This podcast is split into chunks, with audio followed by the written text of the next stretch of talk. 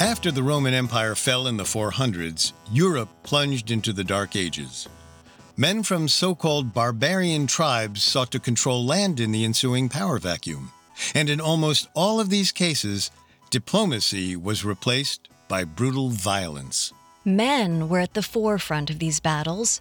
Women were expected to be seen, not heard. They were supposed to sew by the fire while their husbands made history. To be witnesses to others' greatness, even when it came to royalty. The wives of kings and lords had one job and one job only to produce male heirs. In order to remain in power, the royal bloodline must continue. However, that didn't mean every noblewoman was content to be an heir making bargaining chip. Some wanted power for themselves. From bloody wars to ruthless backroom dealings, these women were willing to do whatever it took to get ahead. They put aside their sewing needles and picked up a lance. They betrayed their closest advisors, stabbed loved ones in the back. Many historians have labeled them as merciless, cruel, bloodthirsty. In reality, these women were just as ambitious as their male counterparts. And if they had to crack a few skulls to get what they wanted, so be it.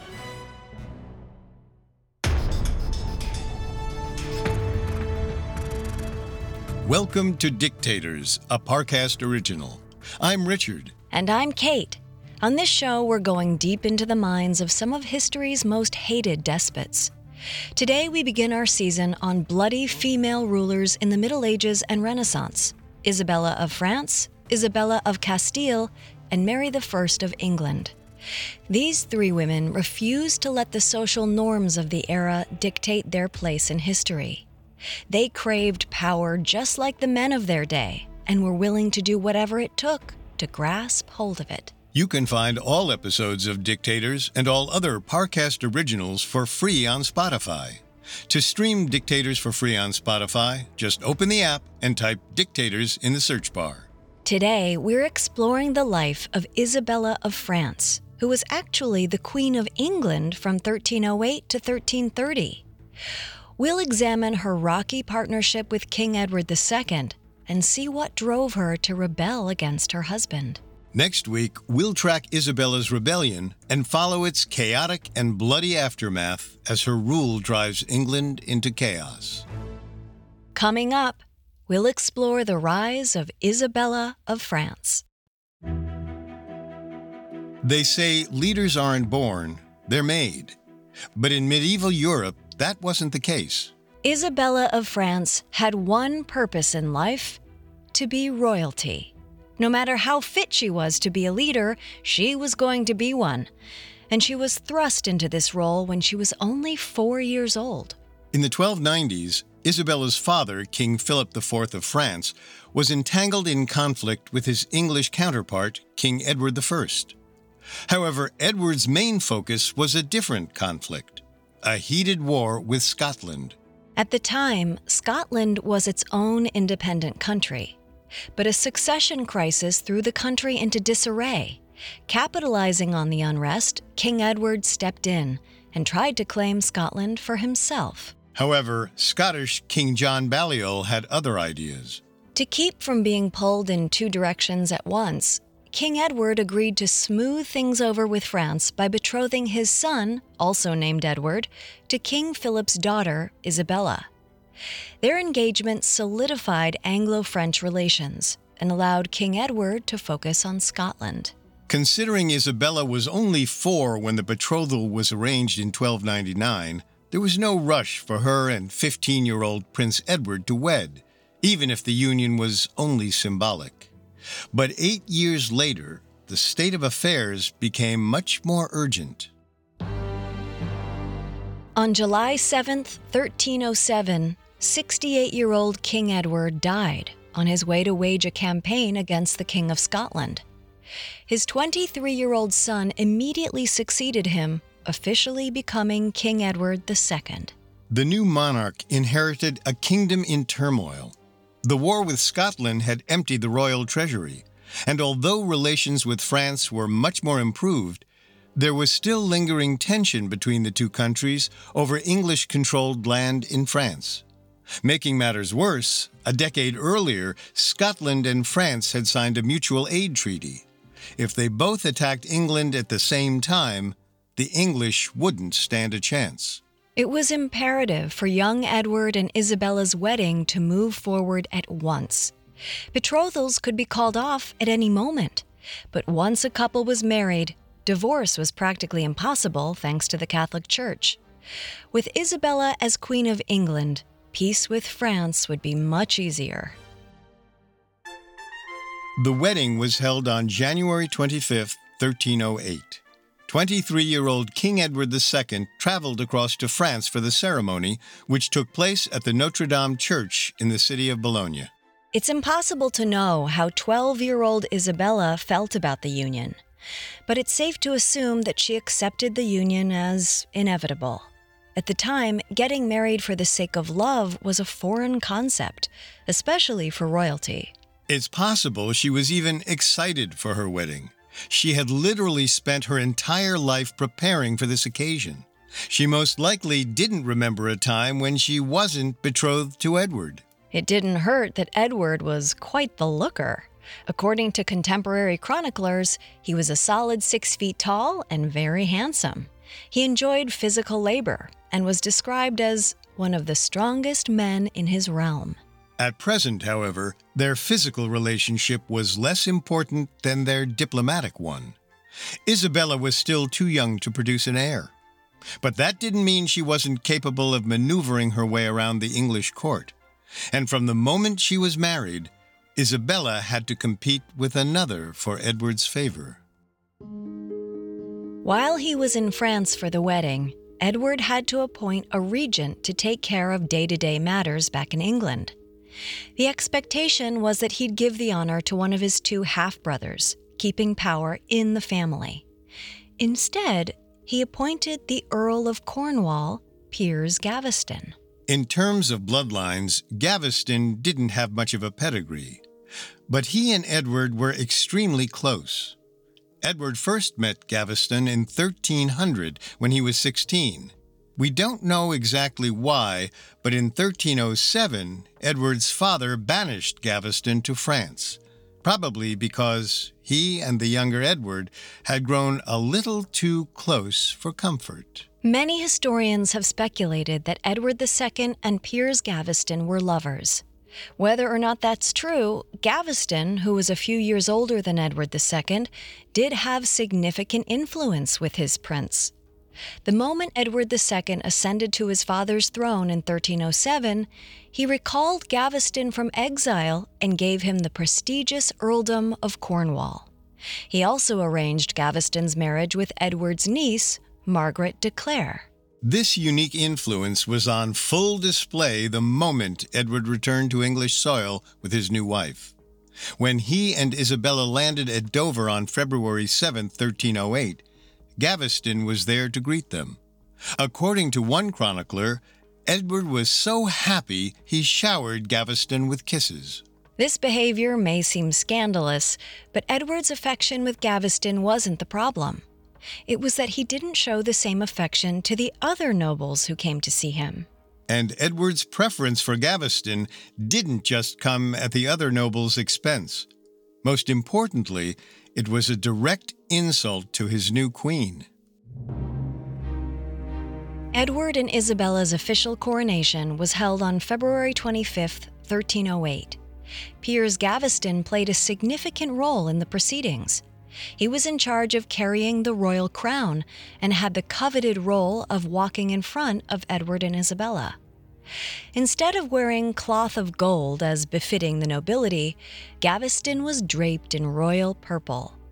One observer remarked that Gaveston was more splendidly dressed than the king. And it didn't stop there. At the banquet following the coronation, Gaveston's coat of arms was displayed alongside Edward's while Isabella's was nowhere to be found. We don't know exactly how Isabella felt about this proverbial slap in the face. But even at 12 years old, the insult wouldn't have gone unnoticed. She was, after all, the daughter of a king. In any case, Edward's nobles were plenty angry, even if it wasn't necessarily on Isabella's behalf.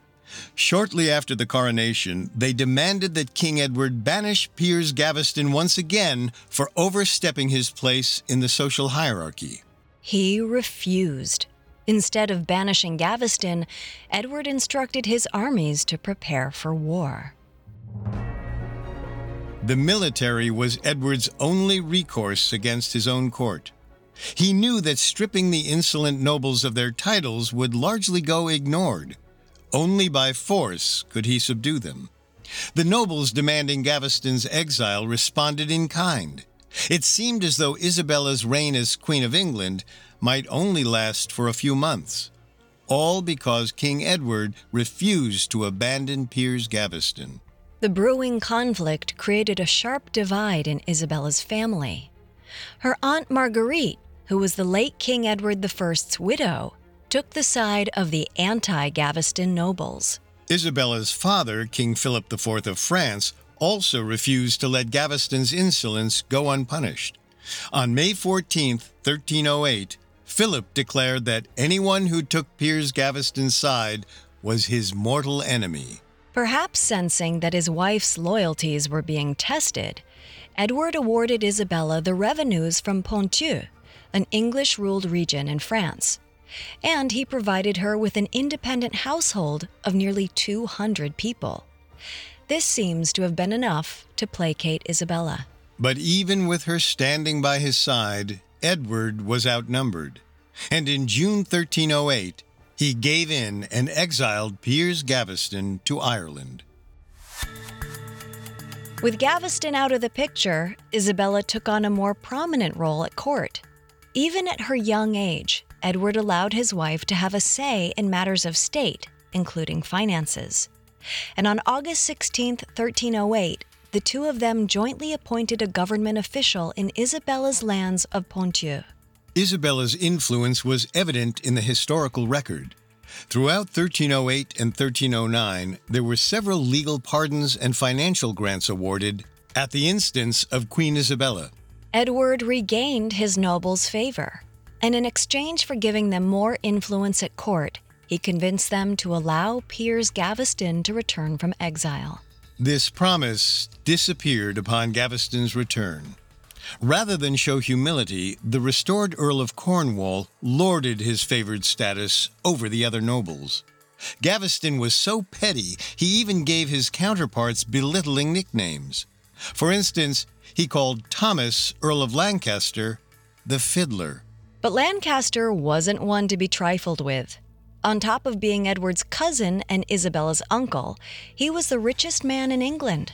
He especially didn't appreciate Piers Gaveston's insolence.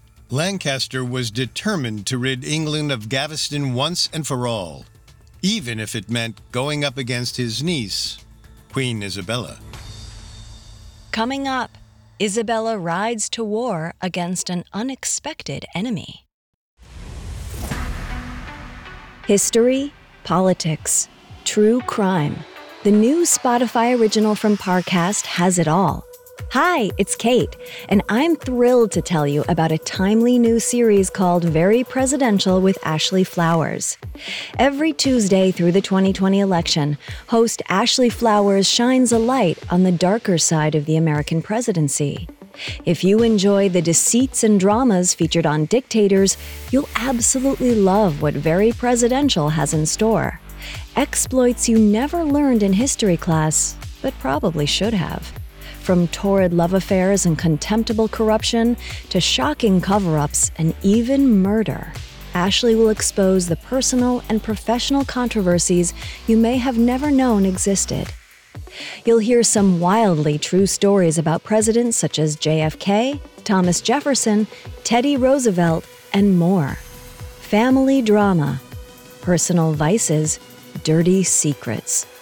These presidents may have run, but they most certainly can't hide. If you love the podcast Dictators, make sure and follow Very Presidential with Ashley Flowers free on Spotify or wherever you get your podcasts. Now back to the story. Around June of 1309, 14 year old Isabella of France had to quietly endure the return of King Edward II's favorite nobleman, Piers Gaveston.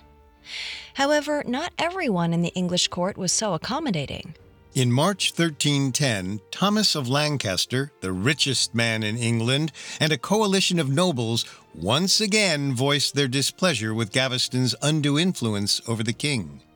Calling themselves the Lord's Ordainer, they demanded to place reforms on Edward's household.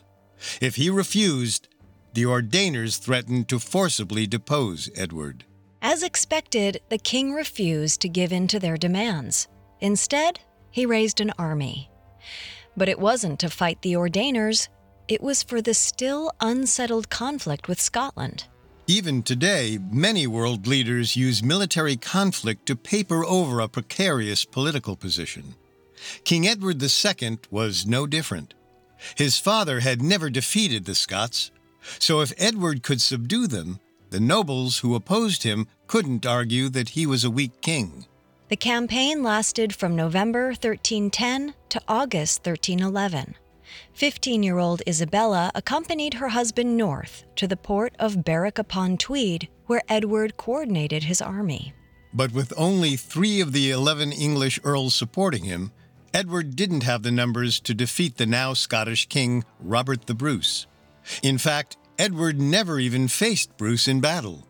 As a result, Thomas of Lancaster and the other ordainers had the clout to impose massive restrictions on Edward's power. As part of the 41 ordinances, Edward was barred from unilaterally declaring war and couldn't even depart from England without the ordainers' permission. And of course, they demanded Piers Gaveston's exile. Stuck between a rock and a hard place, Edward had no choice but to agree. On November 1st, 1311, Gaveston once again left England. And, like the first two exiles, the third didn't take. By January 1312, Piers Gaveston was back. Realizing her husband would never abandon Gaveston, 17 year old Isabella took charge of the situation. While Edward and Gaveston were ensconced together in the city of York, Isabella sent letters to Thomas of Lancaster and other influential ordainers on her husband's behalf. Perhaps realizing that her diplomatic efforts were a lost cause, Isabella joined Edward and Gaveston in the northern English city of York around February 21, 1312. Edward was apparently very grateful to have her by his side. Shortly after arriving, she became pregnant with their first child. We don't know if they actively tried to conceive before this point, or if Edward had even slept with Isabella yet. Edward seemed to have respected the fact that Isabella was far too young to bear children when they were first married.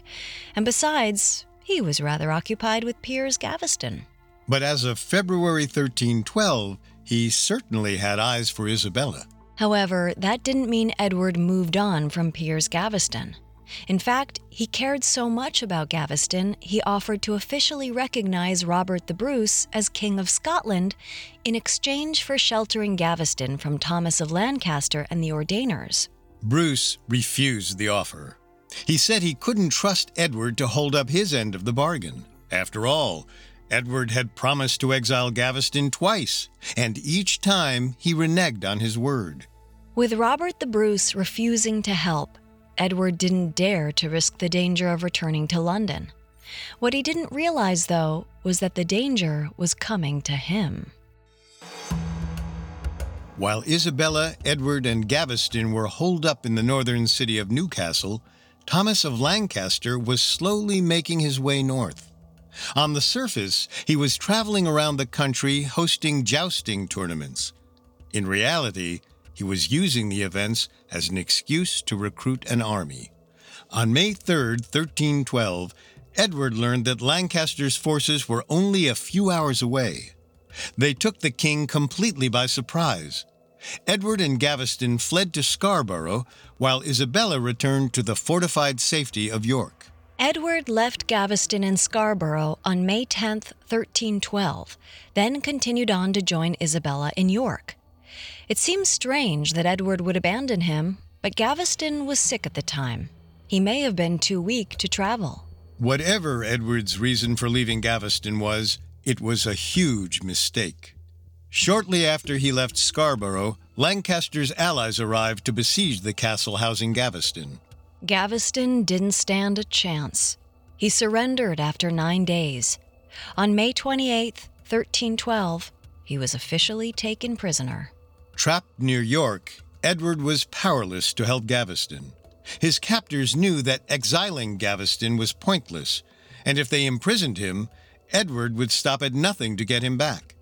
So on June 19, 1312, they murdered Gaveston and left his dead body lying in the road. Edward learned of the execution one week later. He returned to London at once, leaving Isabella behind in York for her own safety. We don't know how Isabella felt about Gaveston's death, but it was most likely a mix of relief and anger. On the one hand, Edward was clearly in love with Gaveston, perhaps even more than with Isabella. But on the other, the Ordainers had struck a powerful blow against the monarchy by killing the king's favorite. And by extension, that put Isabella in a precarious position. Civil war seemed inevitable. But a few days before Christmas 1312, both sides stood down. No matter how much Edward loved Piers Gaveston, his grief wasn't worth unnecessary bloodshed. And for the Ordainers, their mission was already accomplished. All they really cared about was getting rid of Gaveston. Perhaps Edward's willingness to let the insult go came from the birth of his and Isabella's son on November 13, 1312. Also named Edward, the baby boy cemented his father's legacy. The older Edward may have preferred to secure his heir's future rather than risk everything to avenge Piers Gaveston's death. Although 17 year old Isabella was a new mother, she wasn't expected to drop all her royal duties to raise little Edward. Instead, she placed him in the care of a wet nurse. While Edward III's parents spent as much time with him as possible given their responsibilities, he was raised independently from them in a separate household. With their son uniting them and Piers Gaveston gone, King Edward II and Isabella grew closer than ever.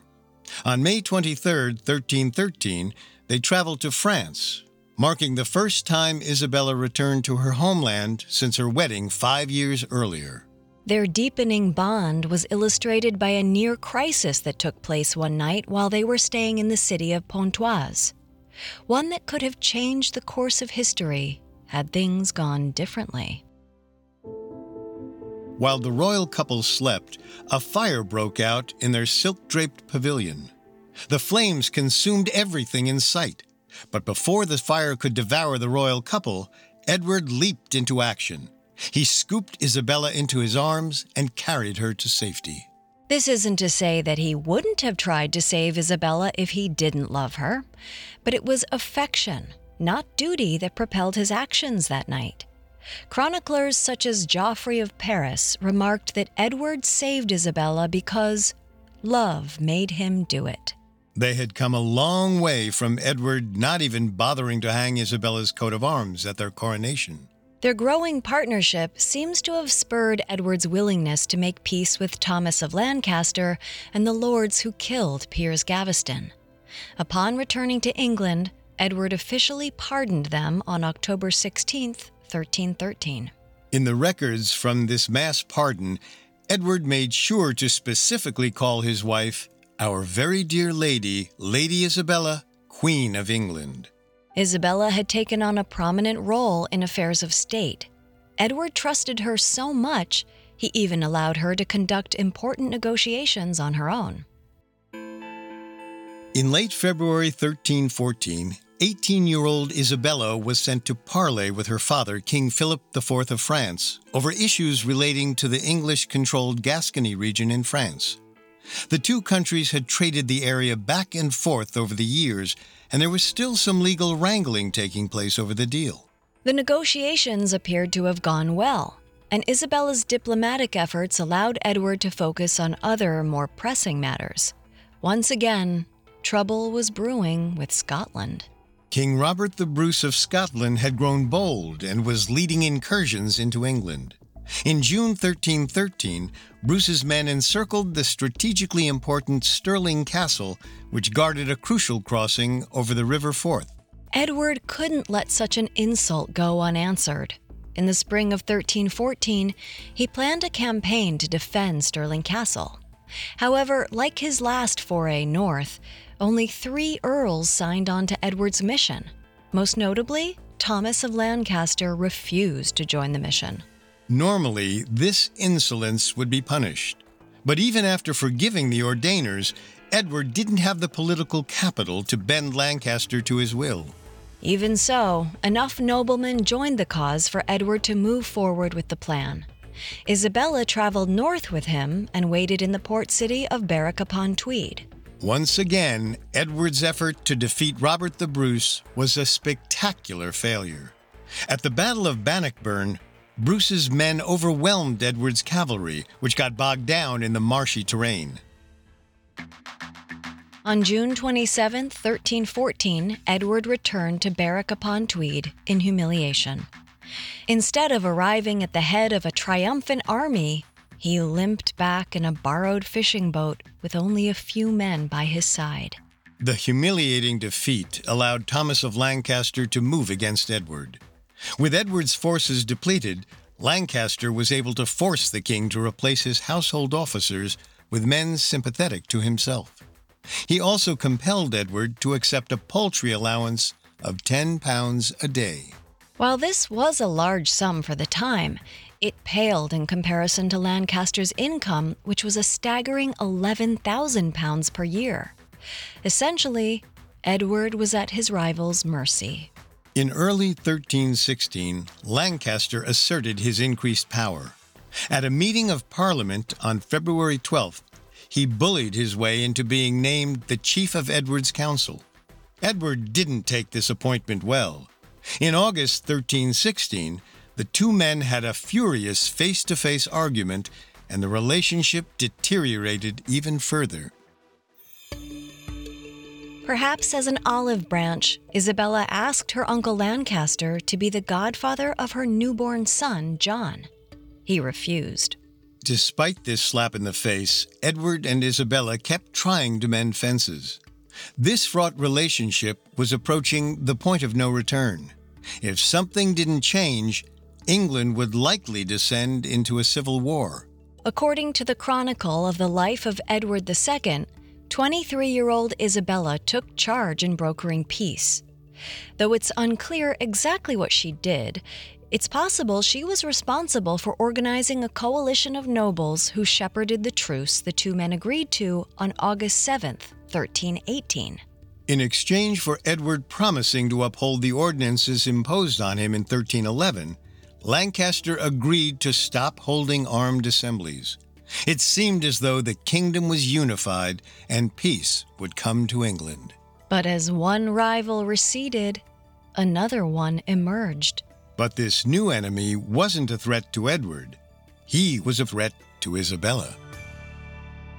Coming up, Isabella faces another challenger for her husband's affections. Now back to the story. On August 7, 1318, 34 year old King Edward II finally made peace with his rebellious cousin Thomas of Lancaster. Edward's wife, 23 year old Isabella of France, was instrumental in settling their feud. Isabella had come into her own in the decades since becoming Queen of England. She was no longer relegated to the sideline by Edward's companion, Piers Gaveston. She was a force in her own right, and much of the kingdom's prosperity was thanks to her. But in 1318, all that progress was undone when Edward appointed a new chamberlain, Hugh Despenser the Younger.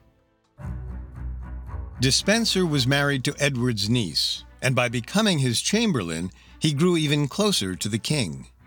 All access to Edward went through Despenser, and the new chamberlain took personal advantage of that connection. He gained significant influence at court by requiring a bribe in exchange for an audience with Edward. Edward either didn't know about this or didn't care. Despenser quickly became his most trusted advisor, and perhaps even more. Rumors swirled that Despenser was Edward's lover. By this point, Isabella was used to her husband's affection for men. In addition to his romance with Piers Gaveston at the beginning of Isabella's reign, Edward had indulged a rotating cast of male favorites in the years since Gaveston's murder. None of this particularly seemed to bother Isabella. Although Edward's dalliances may have been annoying, none threatened her position of power. Edward always treated Isabella with the respect she deserved as his queen. However, he failed to show the same deference to the nobles at his court. Just like Edward had done with Piers Gaveston, he showed far too much favoritism to Hugh Despenser the Younger. In October 1320, he gave Despenser lordship over the valuable Gower Peninsula in southern Wales. He did so at the expense of several nobles who had better claims to the land. These lords were known as the Marchers because the land between England and Wales was called the March and in December 1320 they marched back to their castles and vowed to overthrow Hugh Despenser the Younger. Their leader was a familiar face, King Edward's cousin, Thomas of Lancaster. Though he barely had any land in the March, Lancaster was more interested in resuming hostilities with Edward than in protecting any Welsh holdings. The Marchers demanded that Edward exile Hugh Despenser. Unsurprisingly, Edward resisted. Instead of giving in to the marchers' demands, Edward raised an army on March 1, 1321, and left to confront his rebellious underlings. In the past, Isabella would have accompanied Edward as his trusted partner. But this time, he left Isabella behind. Instead, Hugh Despenser accompanied him to face the marchers. Without Isabella at his side, Edward failed to mollify the marchers. Instead, he only antagonized them further. On May 2, 1321, he made Despenser the custodian of Marlborough Castle. Although it wasn't located in Wales, just the act of giving him more land was a slap in the marchers' faces. And they responded in kind. Two days after the Marlborough Castle designation, the marchers attacked Despenser's holdings in southern Wales. These actions kicked off what was known as the Despenser War. After mercilessly looting the Welsh countryside, the marchers turned their attention toward London. Parliament was scheduled to meet in mid July, and the marchers wanted to use their influence to force Edward's hand. They arrived in London on July 29, 1321. With their armies surrounding the city, they demanded Hugh Despenser the Younger's exile. If Edward refused, they would forcefully depose him. And yet, Edward still refused. Isabella realized the severity of the situation. With her throne at risk, she threw pride out the window and literally begged Edward to cede to the marchers' demands. Edward saw reason. He agreed to exile Despenser. But it wasn't a promise he intended to keep. The moment Despenser left, Edward started plotting ways to facilitate his return. In order to bring Despenser back, Edward needed more people to join his cause, which meant he needed public sentiment to be on his side. 26 year old Isabella was a crucial part of his plan to get it. No matter how much Isabella disliked Despenser, she actually hated the Marchers more. Edward was still her husband. A threat to him was a threat to Isabella. Around October 13, 1321, Isabella stopped at Leeds Castle for the night during a pilgrimage to Canterbury. The castle belonged to Lord Bartholomew Badlesmere, who was aligned with the Marchers. But as Queen of England, Isabella had the legal right to demand shelter for the night. Even so, Lord Badlesmere's wife, who was watching the castle while her husband was away, denied Isabella's request just as the king and queen had hoped. In response to this insult, Edward ordered a siege of Leeds Castle. Unlike his previous forays to Scotland, almost every English earl came to fight for Isabella's honor, with the notable exception of the troublesome Thomas of Lancaster. The castle fell in a matter of days. Even though the Marchers' army was still four times bigger than Edward's, momentum was firmly on the king's side. In early 1322, Edward's forces seized two of Thomas of Lancaster's castles. Around the same time, the Royal Army captured prominent marcher Lord Roger Mortimer of Wigmore. With Lancaster severely weakened and Roger Mortimer in irons, Edward was back on top. On March 3, 1322, he allowed Hugh Despenser the Younger to return to England. As Lancaster's army retreated, Isabella wrote to the sheriffs of Cumberland and Yorkshire to intercept him. Their combined forces met Lancaster at the town of Boroughbridge on March 16, 1322. Thanks to Isabella's brilliant strategy, Lancaster was captured in the battle's aftermath. He was sentenced to death shortly after. Edward purposely had Lancaster's execution mirror Piers Gaveston's. The king forced his cousin to ride atop a mule to the summit of a small hill, where he was then beheaded. Records show that Isabella was probably there to witness it. With the Marchers defeated, Edward confiscated their lands. However, Isabella didn't receive any of the spoils. Instead, almost all of the rewards went to Hugh Despenser the Younger. In the aftermath of the war, Isabella's influence dwindled as Despensers grew. In 1322 and 1323, she practically disappeared from the historical record. It seems that even though Isabella played a crucial role in Despenser's return, she was still being punished for asking Edward to exile him back in 1321. And Edward's preference for Despenser over her wasn't just a blow to Isabella's honor, it put her very life in danger. In late 1322, Edward organized yet another campaign against his northern nemesis, King Robert the Bruce of Scotland. As always, it was a catastrophic failure, and this time, Isabella got caught in the crossfire. As Edward retreated from the northern border, Bruce led a counter invasion into England. Isabella, who was staying in Tynemouth at the time, was trapped about 80 miles north of Edward's position. She was certain that Hugh Despenser was guilty of falsely and treacherously counseling the king to leave her in peril. Thankfully, Isabella managed to reach safety before Robert the Bruce's men arrived. But what she perceived as her abandonment left a bitter taste in her mouth, and it never went away. After the failed 1322 Scottish campaign, things went from bad to worse for Edward. On August 1, 1323, Marcher Lord Roger Mortimer escaped from the Tower of London and fled to France. And thanks to renewed tensions between Edward and the French king, Mortimer was welcomed with open arms.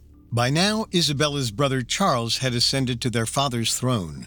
Since Edward controlled the lands of Ponthieu and Gascony in France, he technically had to pay homage to the new king.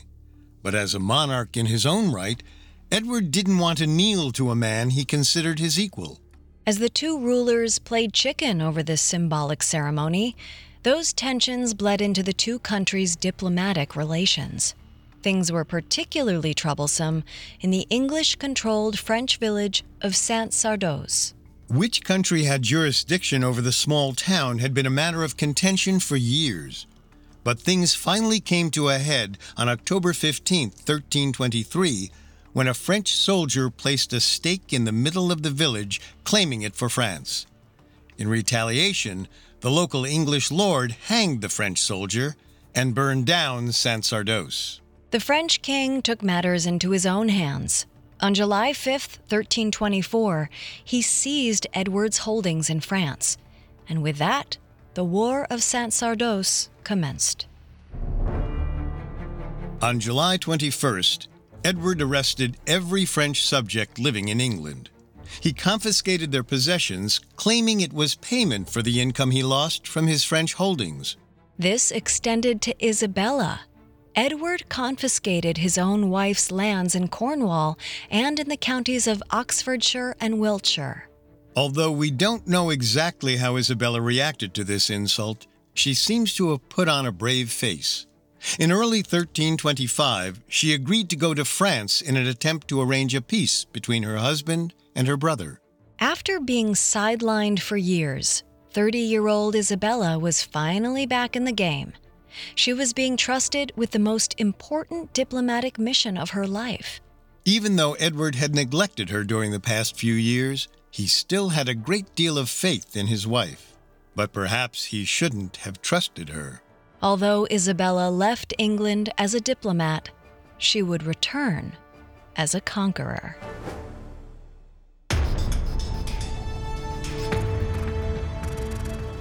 Thanks for listening to Dictators. Next week, we'll follow Isabella's stunning turn on Edward and their battle over the English throne. Among the many sources we used, we found Isabella of France, the Rebel Queen, by Kathryn Warner, extremely helpful to our research. You can find all episodes of Dictators and all other Parcast originals for free on Spotify. Not only does Spotify already have all of your favorite music, but now Spotify is making it easy for you to enjoy all of your favorite Parcast originals like Dictators for free from your phone, desktop, or smart speaker. To stream Dictators on Spotify, just open the app and type Dictators in the search bar. And don't forget to follow us on Facebook and Instagram at Parcast and Twitter at Parcast Network. We'll see you next time. Dictators was created by Max Cutler and is a Parcast Studios original. It is executive produced by Max Cutler, sound design by Dick Schroeder, with production assistance by Ron Shapiro, Carly Madden, and Travis Clark. This episode of Dictators was written by Alex Benedon, with writing assistance by Kate Gallagher, and stars Kate Leonard and Richard Rossner. Hi, listeners. If you love the podcast Dictators, don't forget to check out the new Spotify original from Parcast, Very Presidential with Ashley Flowers. Every Tuesday through the 2020 election, host Ashley Flowers shines a light on the darker side of the American presidency, exposing the most damning details surrounding history's most high profile leaders. To hear more, follow Very Presidential with Ashley Flowers free on Spotify or wherever you get your podcasts.